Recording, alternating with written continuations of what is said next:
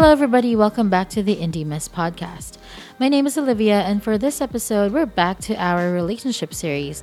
And since a lot of you seem to be interested in everything long distance, here are 10 foolproof ways to making things work. And hey, even if you're not in an LDR or if you're single, I'm sure you'll pick up a few tips from here as well.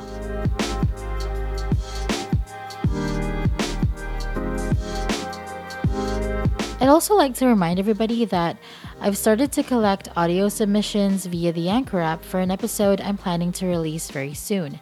It'll be about what your ideal relationship should be and how different backgrounds and cultures have similar or different perspectives on what the perfect relationship is.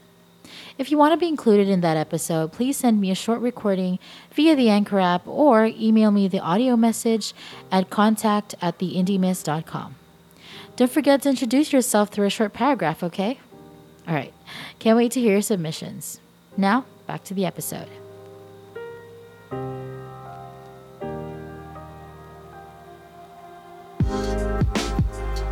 It's not unusual for people to choose non-LDR situations, but sometimes we're left with no choice. Only then do we start figuring things out and trying to make the best out of the situation.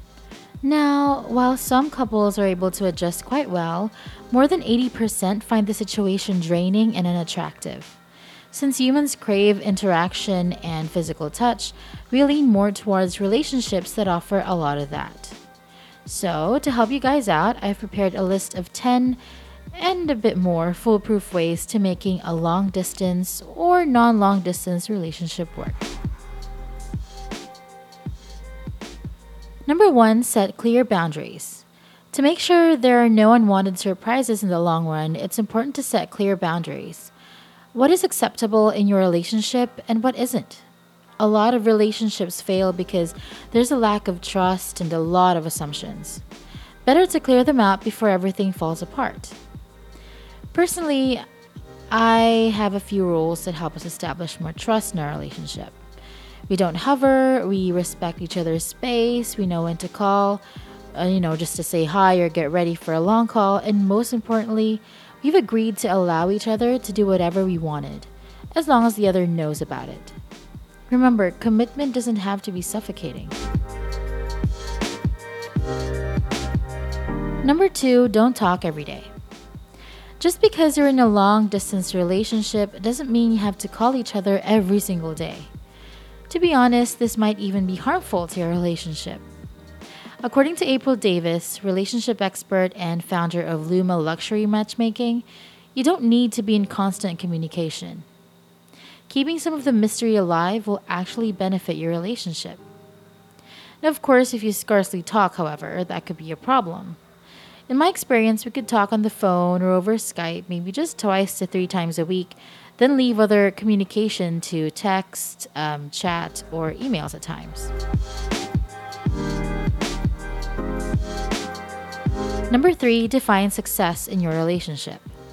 So what are your goals for being in it? Do you want to accomplish living apart for a longer span of time? Do you plan on eventually getting married, moving on to another country because of work? Set clear goals in your relationship that will help both of you determine if things are going well or down the drain. This is why I always tell other couples to not compare themselves with others. We all have different relationships.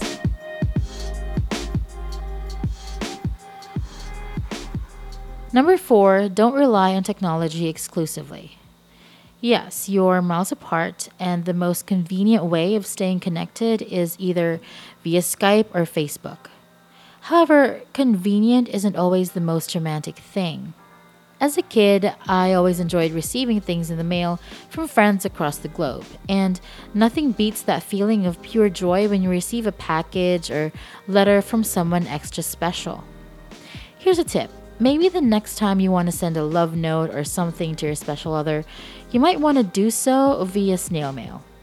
Add a spritz of your own perfume so that when the other person receives the letter, it'll definitely have that extra layer of love.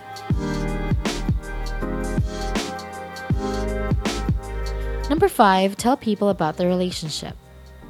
According to David Bennett, a certified counselor and relationship expert, Most long-distance relationships don't seem as real as in-person ones.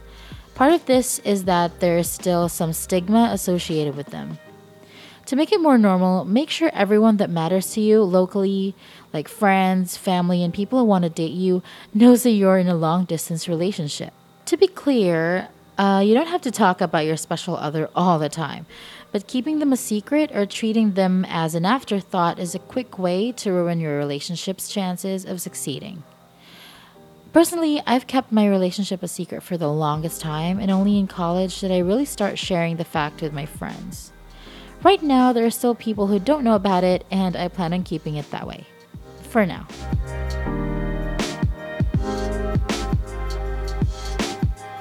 Number 6, be sure you're dating the one. I really think the only reason you can engage in a long-distance relationship is because you believe that they're the one. Anything else than that is just flirting and fooling around, so you might as well get a partner that's locally and physically within your reach. I do understand that answering the question of, is he or she the one, will be difficult, but I really believe you can feel something extra special when it's there. I guess I can only advise that you become more in tune to what you're looking for in a partner and see if you both feel the same way for each other.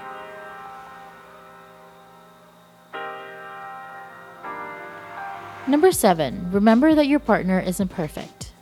Some people tend to idealize their relationships, only remembering the good and trimming the bad. This is a huge no-no in my books, as you're setting yourselves up for disappointment in the long run. It's okay to see more good in a person, but to totally put that aside in favor of the idea that your relationship is perfect, well, that never ends well. Every relationship has good and bad experiences, and the latter ultimately will help mold the two of you as a couple. The way you deal with the bad things between the two of you will determine if you'll survive the relationship and if you're really meant for each other.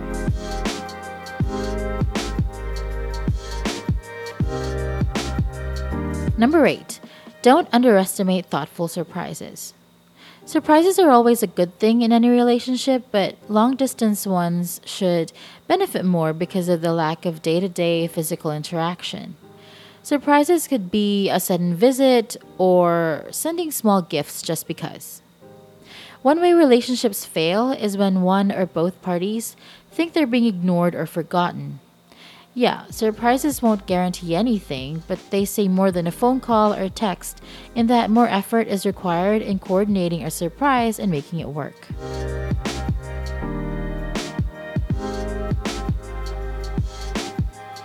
Number 9, don't get fixated on your schedule. A great relationship is flexible, and both parties should be able to understand that no one can control external factors. One such factor would be a company meeting that clashes with your scheduled 7 p.m. phone call with your special other. Yeah, you've scheduled it days before, and yeah, you have a commitment. But when there's really nothing you can do about the situation, a short call or text should be able to explain your predicament. Now, if your partner truly understands you, they'll be able to adjust and ring you up when you're next available. Just don't put up with this if it happens all the time. Either they're avoiding you or there's something else going on that they're not telling.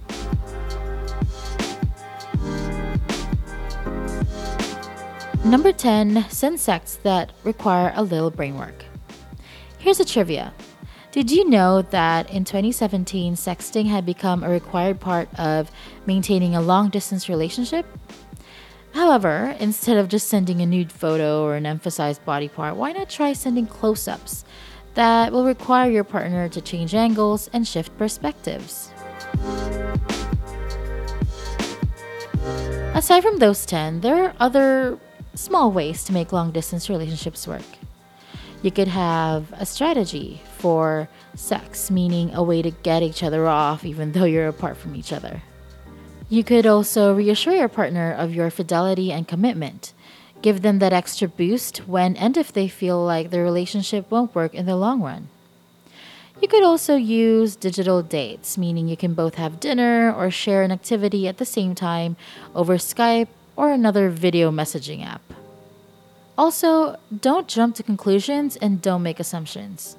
The more you believe something is doomed, the more real it'll start seeming for you. And of course, you have to place a time limit. You can't live long distance forever, so you have to think about a specific end to the situation, like moving in together on one side of the world permanently.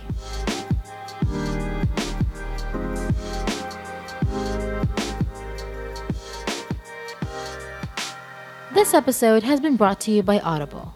With Audible, you can get a 30-day free trial and a free audiobook of your choice when you visit www.audibletrial.com/theindymiss. I'm almost done listening to Poirot's Finest Cases by the BBC, and the presentation is definitely top-notch. If you're a huge fan of detective or mystery stories, that book will be a real treat.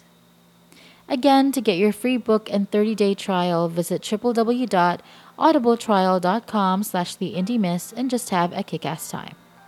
Links are listed in the description, so check them out to get your free audiobook today.